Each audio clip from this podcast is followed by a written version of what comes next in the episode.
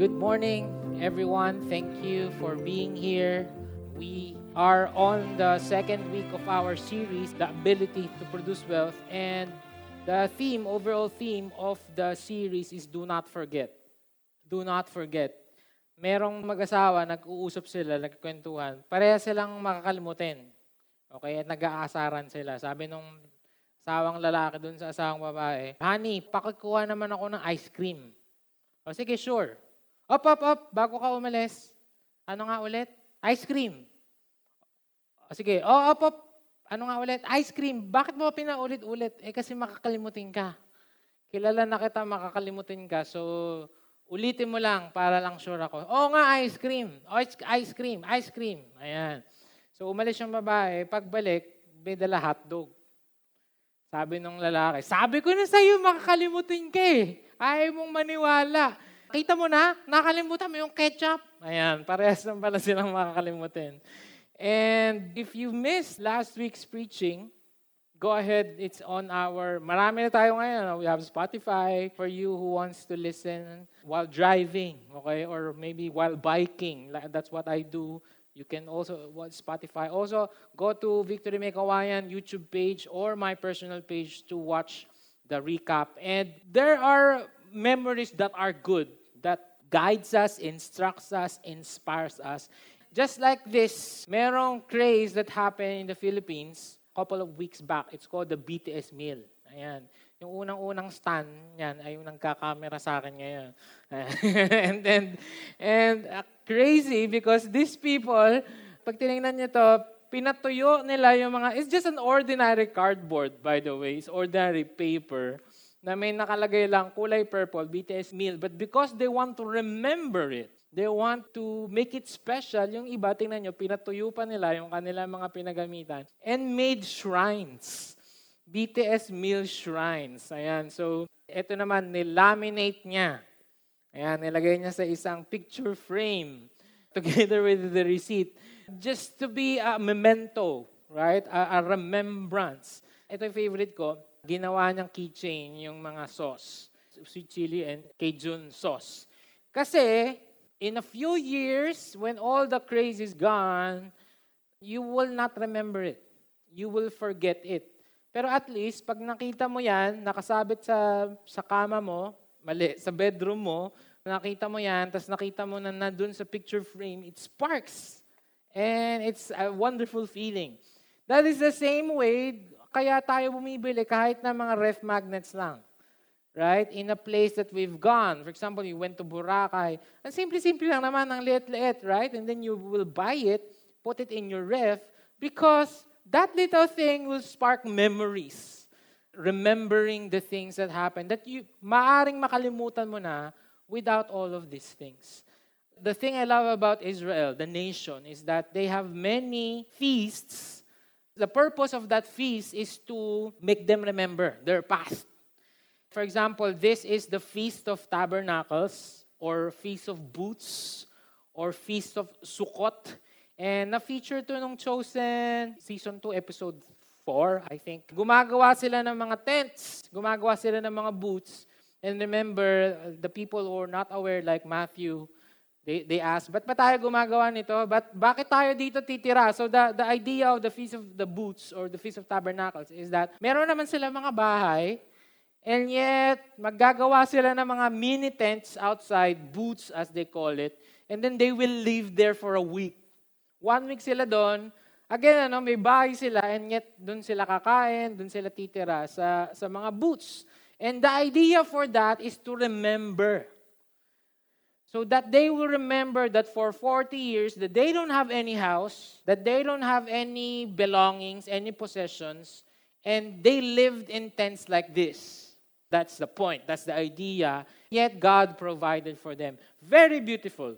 Very beautiful imagery of remembering who you were and where you were until God saved you. That's the whole point of the whole Deuteronomy chapter 8. Again, recap lang of last week.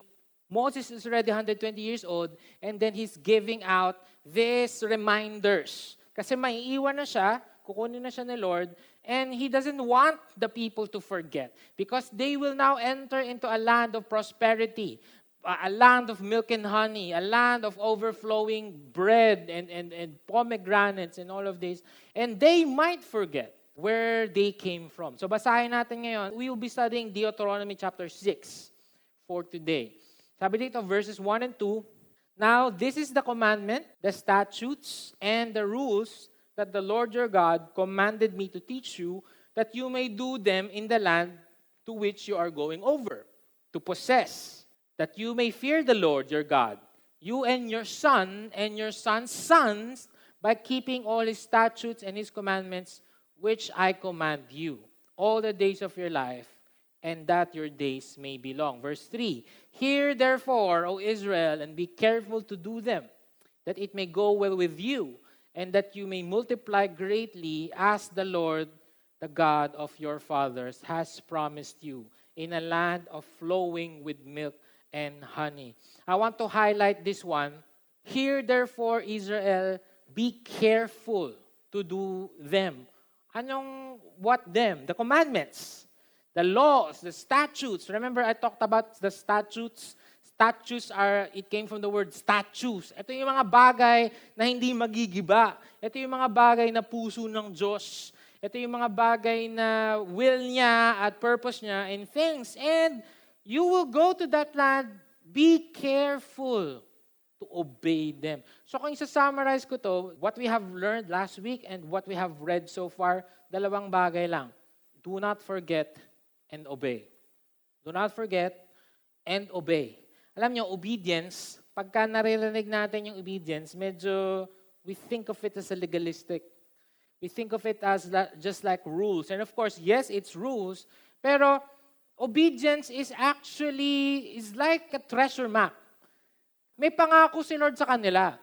The land that they're about to possess is already there. In fact, it's theirs already. Sa kanila na yon. Ngayon, just like a treasure map, you have to carefully obey the treasure map. Pag sinabing one kilometer and then turn right, sa treasure map, wala ka namang makikita.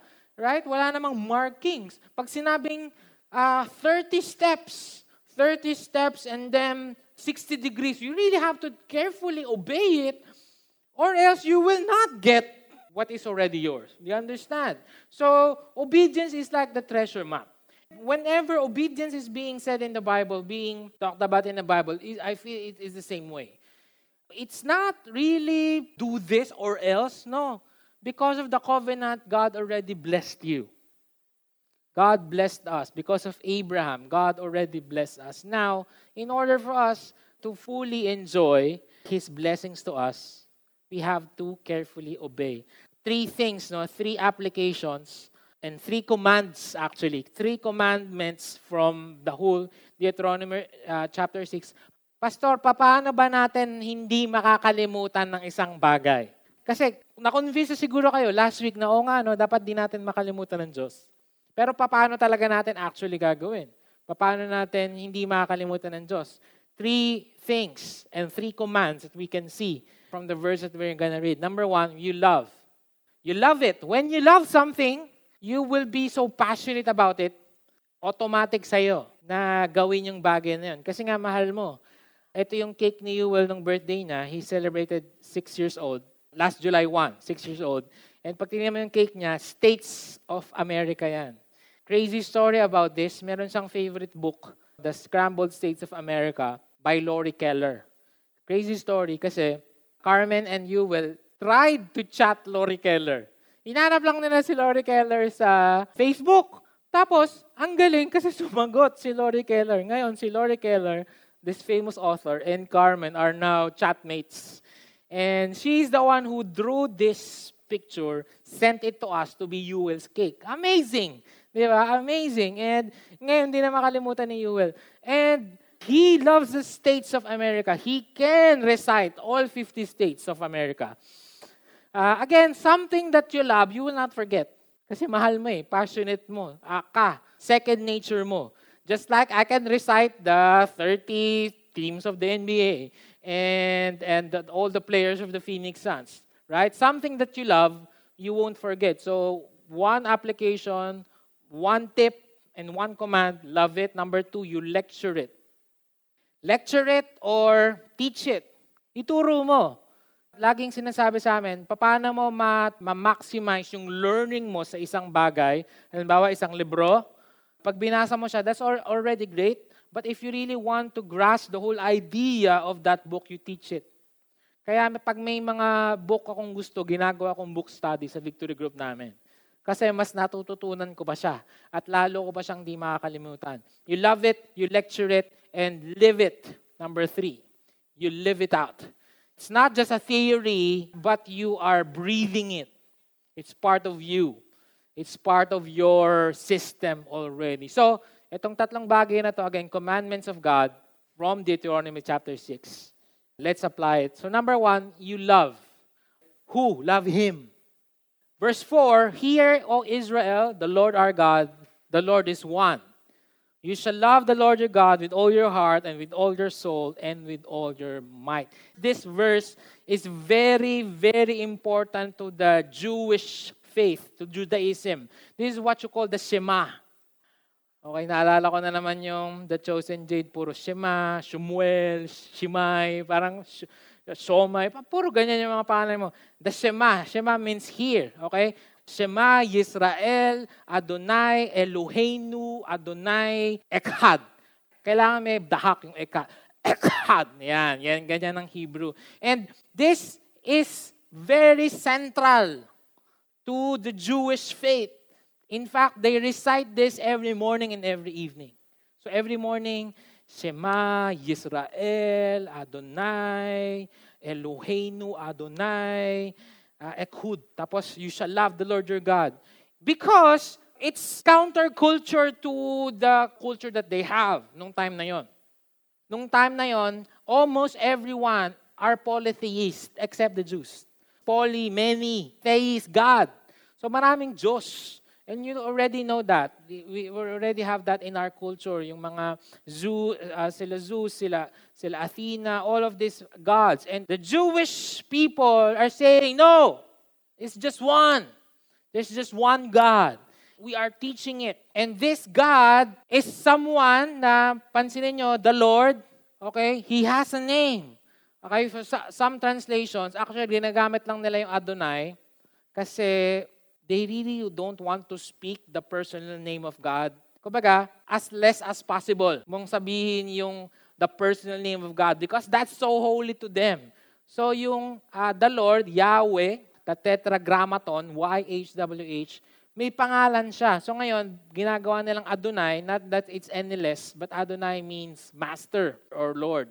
Pero pag nakita nyo sa Bible nyo, tingnan nyo ngayon, big letters. L-O-R-D. So you can change it to Shema Yisrael Yahweh. And that means it's a personal God, a God that has a name, a God that has feelings, a God that can be sad, can be happy, can be angry, a God that you can relate to. And it's very important to them. At the same time, just like what I've said, He is a God that is holy. Kaya nga even just saying the name, let's not use it haphazardly. Kanina sabi dun sa verse 2, that you may fear the Lord your God, you and your son and your son's son, by keeping all his statutes and his commandments, which I command to you all the days of your life, and that your days may be long. I think what's missing in this culture, this generation, is a healthy fear of God. To be honest, I'm telling you this right now that there's only one God And probably some of you are getting bored. Na parang, yeah, yeah, can you go to number two? Kasi alam na namin yan. Alam na namin na isa lang ang Diyos. Yes, our generation, but that idea is already being challenged right now by other worldviews. Why? People don't have the healthy fear of the Lord. That we think it's okay to just not attend church. We think it's okay to not keep His commands. Not keep the Sabbath holy, not tithe, not commit adultery, not steal. Dati parang takot na takot tayo magsinungaling. Dati takot na takot tayo na kunin. At least yung kahit ba bond paper lang ng eskwelahan. Pero ngayon, the truth is being twisted. So I'm teaching you this so that we can teach our sons. I'll, I'll get to that later. The healthy fear of God. To keep His commands. Okay? Because He is a holy God. He is a holy God. And, uh, verse 5 You shall love the Lord your God with all of your heart, with all of your soul, with all of your mind. The Shema is very important because this is the greatest commandment. Jesus quoted it in Matthew 22, if I'm not mistaken. What is the greatest commandment? He said it's the Shema. Right? You shall love the Lord your God with all your heart, with all your soul, with all your strength, with all your might, mind. And he added, and also you should love the, the, the neighbors as you love yourself. If you see the word shall, it's a command. And again, sa generation natin, in the cancel culture generation, ito na naman tayo. Uh, I can already hear the, the Gen Z talking or tickety-tacking their keyboard, mga keyboard warriors. Uh, I can already hear them na, of, what? Are you forcing us to love? What? Parang, I'm offended. Ganon kagad. You know. I'm offended. Are you forcing us to love you? Of course, you cannot force us to love you. Uh, love should be a feeling, and, and, and uh, love should be auto, automatic, a response. Love should be, dapat kusa yan, hindi dapat yan inuutos, hindi yan nire-request. And that thought, that mindset actually is why there are so many failed marriages in America. Kasi they're talking about love as a noun. That love is a emotional bench. Ano nga, what is love? Pinagta Pakidefine nga. Love is a emotional feeling. It's the butterflies in your uh, stomach. It's, it's this kilig. It's this magic It's this thing that you feel, passionately feel about someone or something, and that you cannot stop it. The question is, what if that feeling is gone? And that's a problem, my friends. Right? In America, or probably even here, ay, pastor, wala na kasi. She's not the guy that I'm married. I was attracted because she's pretty and she's sexy, but right now it's not like that. So it's not my fault that I fell out of love. That the magic is gone. And again, all of the Hollywood movies and the songs, specifically the Taylor Swift songs.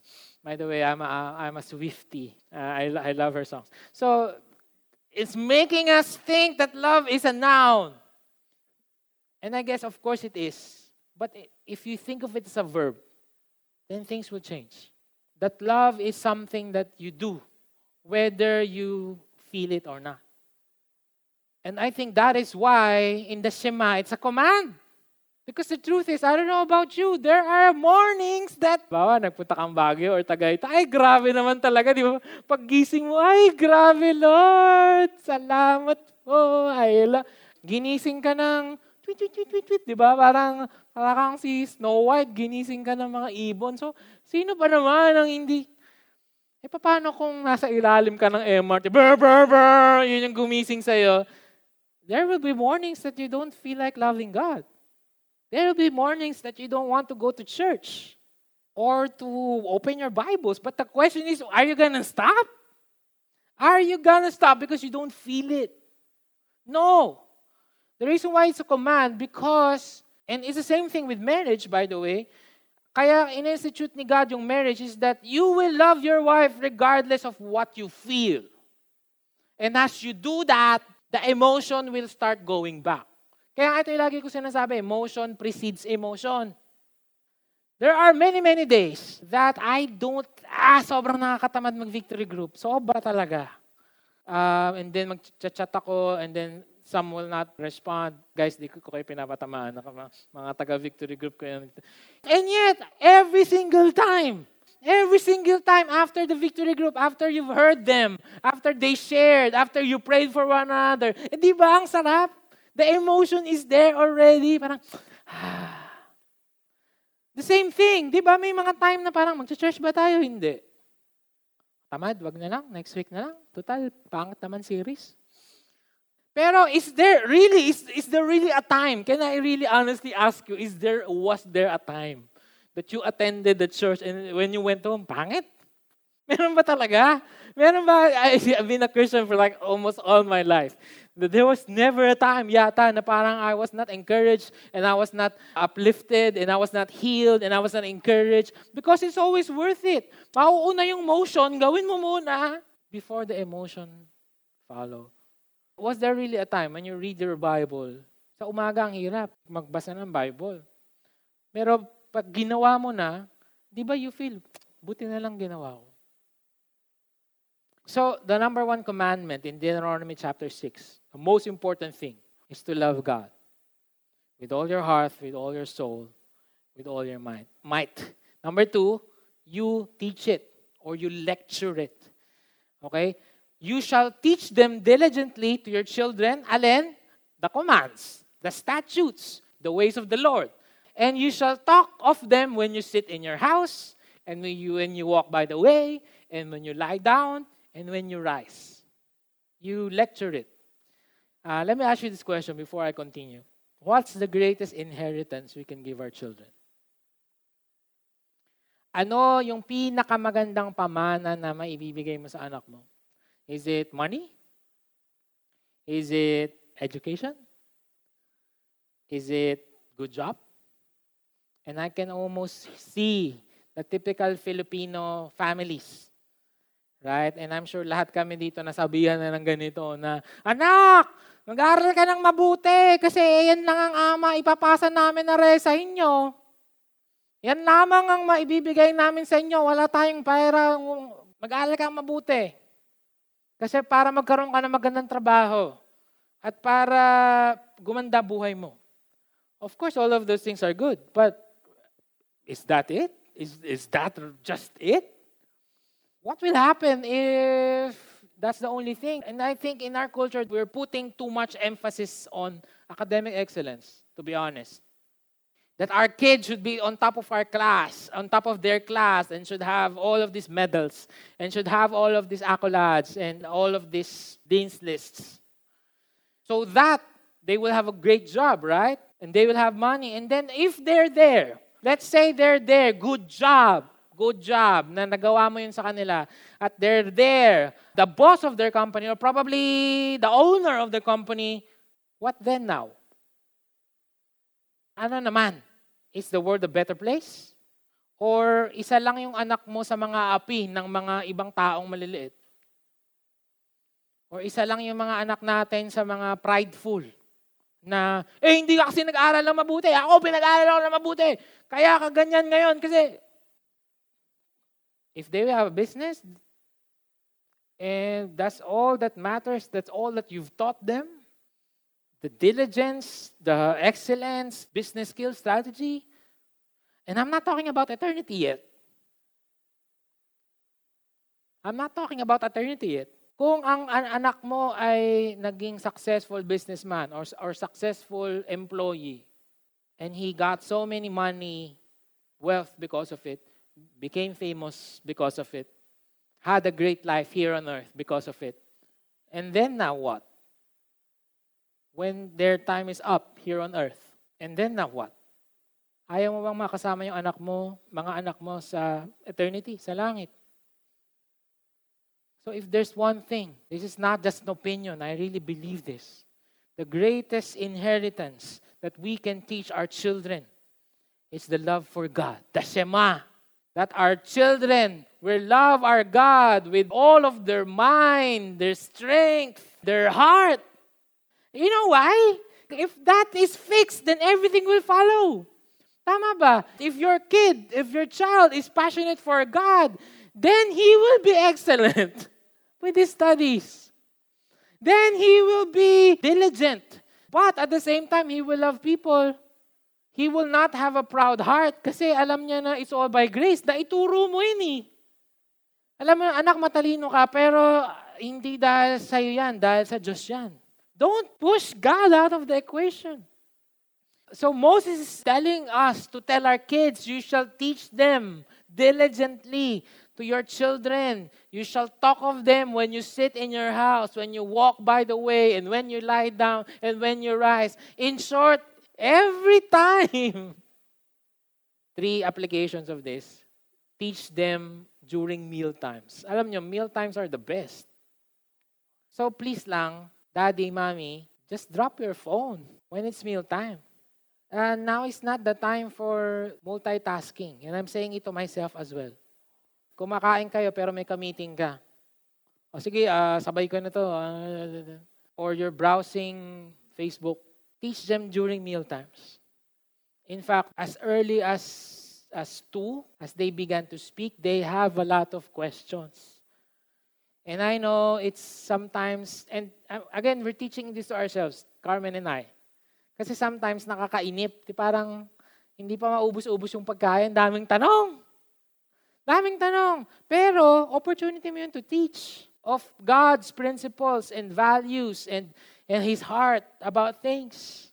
They would ask, Dad, why is it like this? Why is it like that? Dad, why did we do this? Why did we do that? One of the things that we love doing, ito, maybe you can try this at home. We have prayer popsicles. Meron kaming mga popsicle sticks and then we distributed it to everyone. I had my own. Will has his own. Carmen has his own. Sulat namin yung mga prayer request namin. Nandun din yung Phoenix Suns. Phoenix Suns Championship. Kita mo, sinasagot ni Lord yung panalangin natin. Si Yuel nagsulat dyan, ang nakalagay dyan, si Job. Job is the son of Pastor Lloyd. Nakalagay dyan, Job no virus. And we're teaching them to pray. I love Yuel's prayers. Some of it, binivideo namin from time to time. Also, there's a verse na kasama, randomly, we will pick. Ito, James 1 verse 2, yung popsicle na nakuha naman yan, si Lola Marisa. Count it all joy, my brothers, when you meet trials of various kinds. And then we will pray that verse to the item that we have got. It's a wonderful practice. Before we even pray for our food, we do this.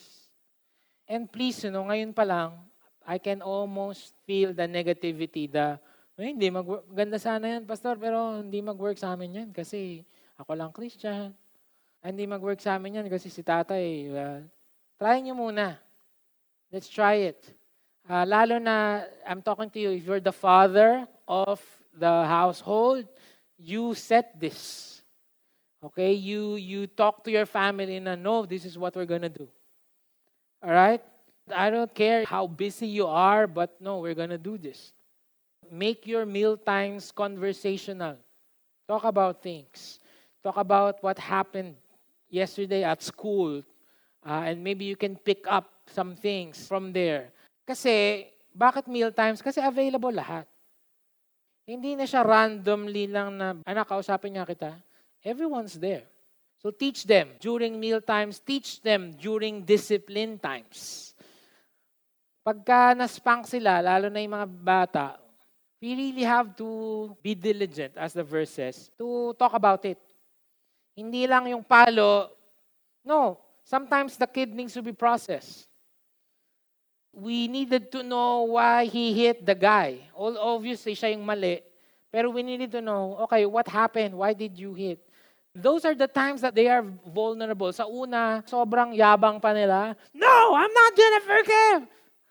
Pero as you talk to them, as you take time, minsan matagal po talaga. Doon sila magbe-breakdown. Tapos doon na sila iiyak. I only did that because kasi. And then you teach the Word of God. Right? Again, what are we going to teach them? The commands, statutes of God. So what is God saying about in that situation? Ano ba sabi ni Lord? Oh, okay. Sabi ni Lord, we forgive daw eh, even if he's not asking forgiveness. So I know this hurts you, my son, but you have to forgive. Number three, you teach them habits, spiritual habits. Teach them how to read their Bible in the morning. Teach them how to pray, like what I've told you, during lunchtime. Teach them to attend kids' church. Right now, we have kids' church online every last Saturday. Ikaw na mismo yung magpa-excite sa kanila to make sure that they would do. Teach them that every Sunday, non-negotiables, magki-kids church siya sa YouTube. Teach them, no negotiable, that daddy and mommy will watch online during 10 o'clock and 12 o'clock. Please, we want to concentrate. Teach them that. Teach them these spiritual habits. And again, wala, hindi po nila makukuha to. Okay, most of the time, lalo na nung youth pastor pa ako dito sa uh, Victory May Kawayan, I've talked to a lot of parents. Kakausapin ako, tapos ganito yung words. Ganito yung sobrang nakakatawa. Pastor, projectin mo nga yung anak ko. School project, projectin mo nga. Kaka kailangan na maging uh, ano siya kay God kasi and ganito po siya, ganito po siya, puro kaka-computer po, ganyan. And of course, respectfully, no, of course, I would say, yes po, we're going to try our best. Pero, guys, we're just here once a week. Even pre-pandemic, no, the kids' church teachers, the, the Ian campus, we just see them once, twice a week. But they're with you all every day. So partner po tayo, tatay, nanay, daddy, mami, partner po tayo. Hindi po pwedeng projectin nyo nga po to. Hindi pwede, hindi namin kayang projectin na hindi po kaya eh. Dapat po sa bahay pa lang.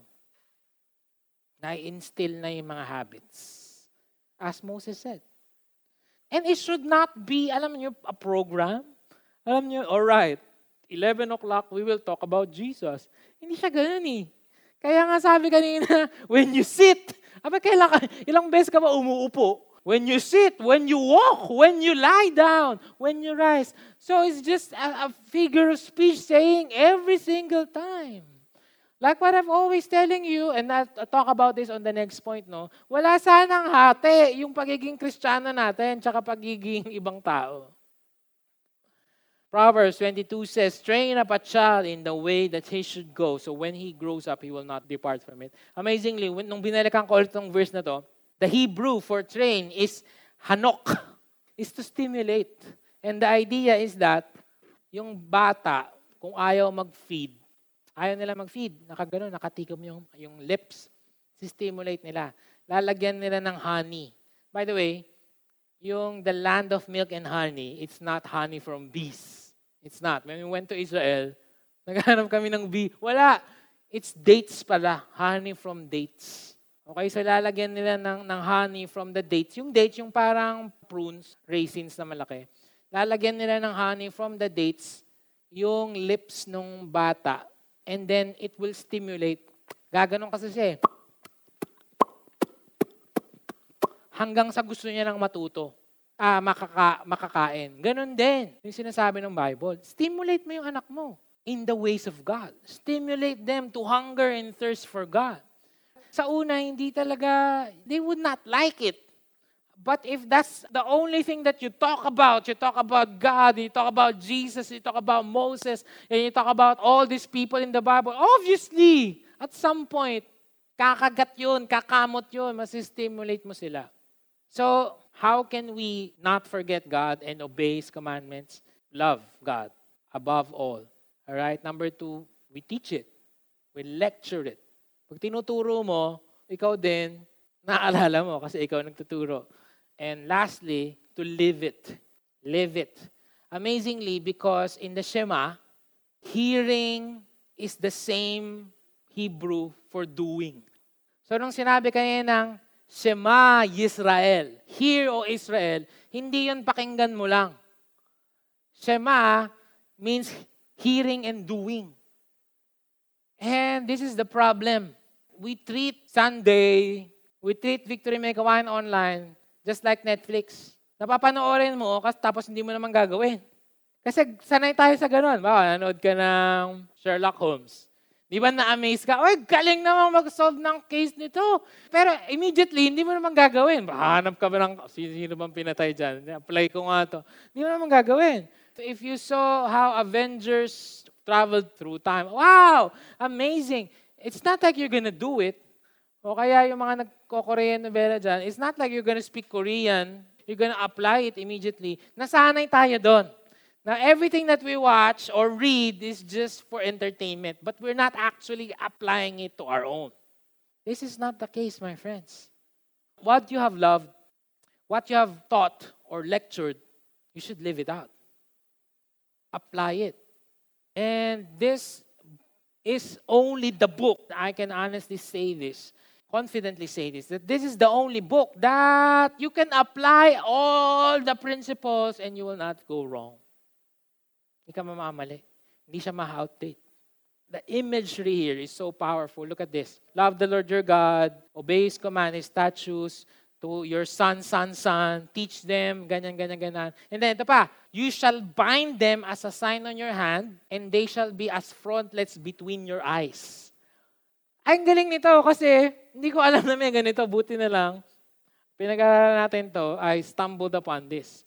This is actually a literal, mukhang metaphor, no? You shall bind them. Alin, yung commands daw ni Lord, yung laws ni Lord, i-bind mo daw sa kamay mo, tsaka ilagay mo daw somewhere between your eyes. But in Israel, they're actually doing it literally. It's called phylacteries or in Hebrew, tefillin. So ang itsura po niyan, may box, ganito kaliit, parang tesseract, pero mas maliit. Tapos nakabind sa kamay. Isa sa kamay, isa sa ulo. Tapos, merong tatlong pericopes sa loob ng box. Isang Exodus chapter 13, verses 15-16, Deuteronomy chapter 4, verse 4 to 9, and Deuteronomy chapter 11, 13 to 21.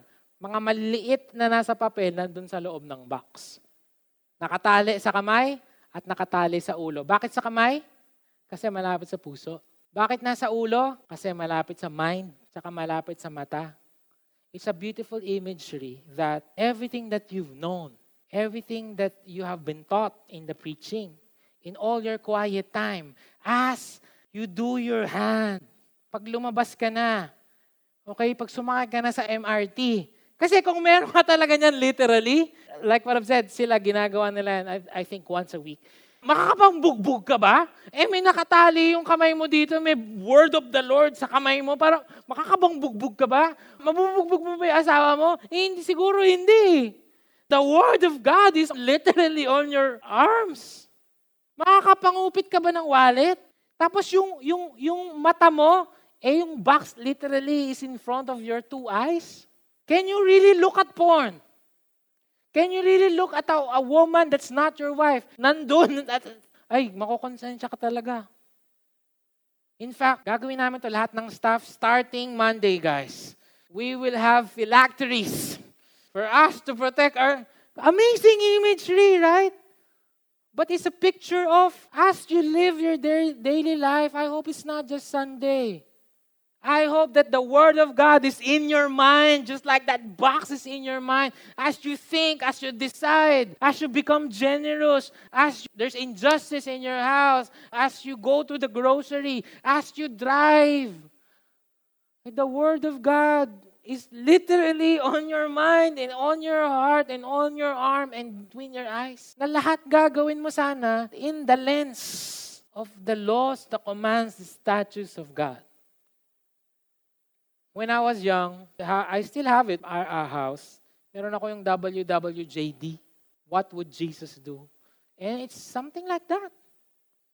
And whenever I see that, what would Jesus do in that situation? Ano mang gagawin niya? Kapag kakinat ka, Jade, tas nagbabike, parang, mali, parang, Pastor, hindi ka po ganun. Oo nga, sorry na. Pag kinat ka, ano ba, awahin mo ba? O, ay, nako. Kailangan natin maglagay ng phylactery sa mga helmet natin.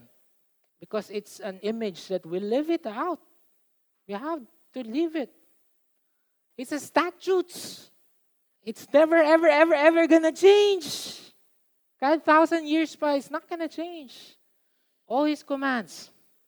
And when the Lord God brings you into the land that He swore to your fathers, we're nearing the end here, to Abraham, to Isaac, to Jacob, to give you with great and good cities that you did not build, and houses full of all good things that you did not fill, and cisterns that you did not dig, and vineyards and olive that you did not plant.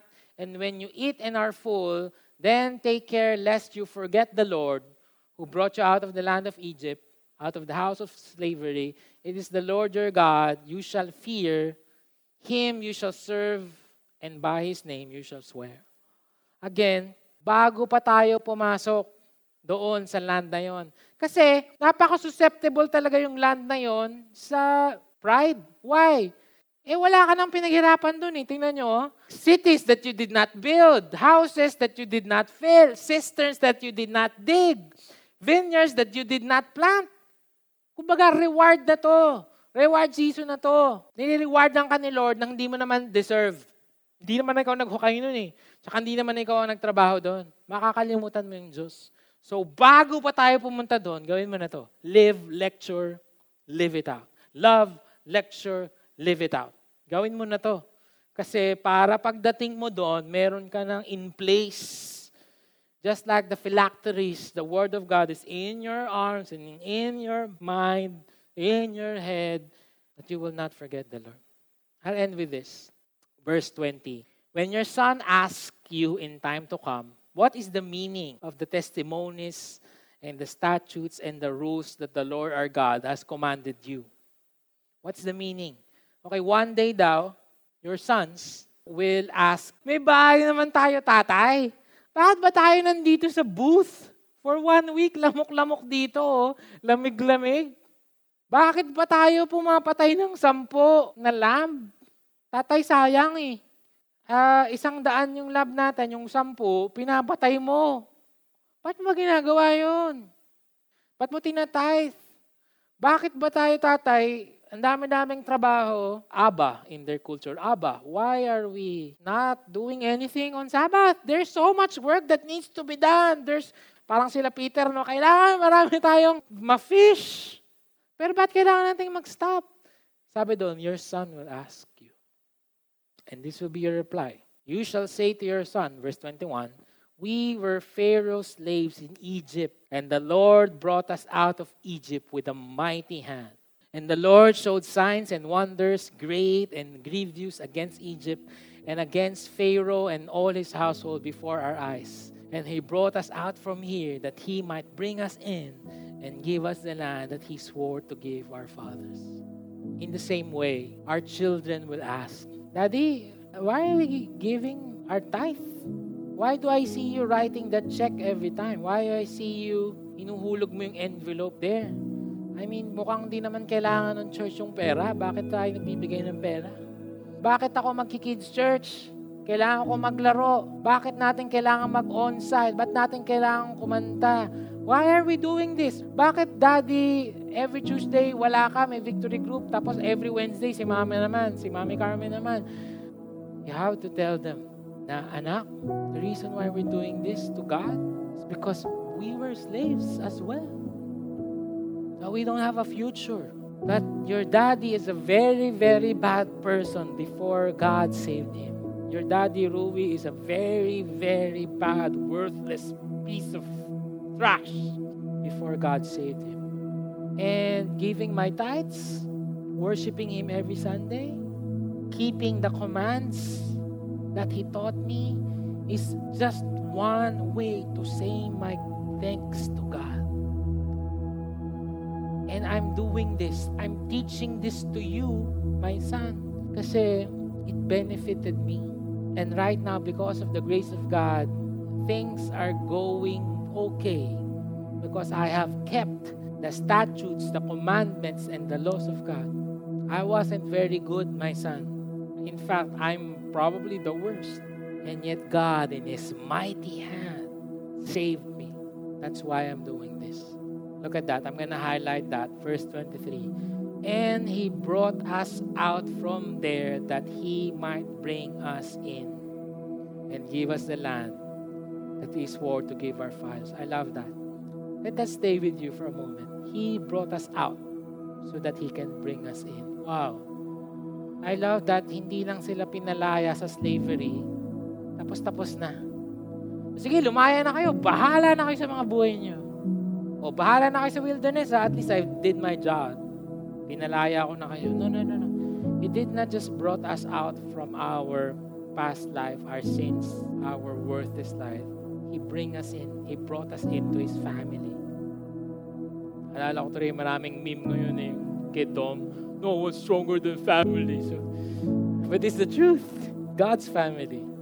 He brought us out. Out of our past life. Out of our selfishness.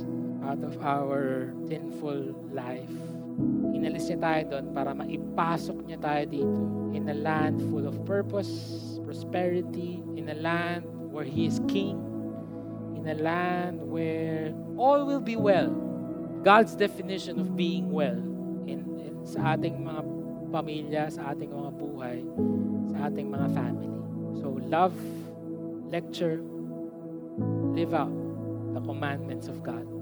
Thank you, Lord, for this day. We ask you, Holy Spirit, Lord, to do this kasi on our own we cannot. We will fail and we will be reversing back to what we used to do. And we, we, we are sorry for that. Thank you, Lord, for these commands to love the Lord your God with all your heart, with your mind, your might, God. Thank you, Lord. And as it is central to their faith, I pray that it will be central to our faith as well. At walang pinakamahalaga but to loving you above all else. And to teach this same thing to our sons and our sons' sons, God. And Lord, that's the greatest inheritance that we can give them. Salamat, Lord. Just like the picture of the phylacteries, Lord, on our arms and on our eyes. Lord, I pray that everything that we will do, we'll, we'll do with the lens of your word, your commandments, your statutes, Lord. Na pag ginawa ba namin to, mag-glorify ka ba namin? Or are we doing something that would neglect your laws? Thank you, Lord. Thank you, God, that you have taken us out, out of that slavery and into this place of prosperity. Maraming salamat, God. In Jesus' name, Amen. See you next week. We will continue this series, The Ability to Produce Wealth, and I hope you invite more friends.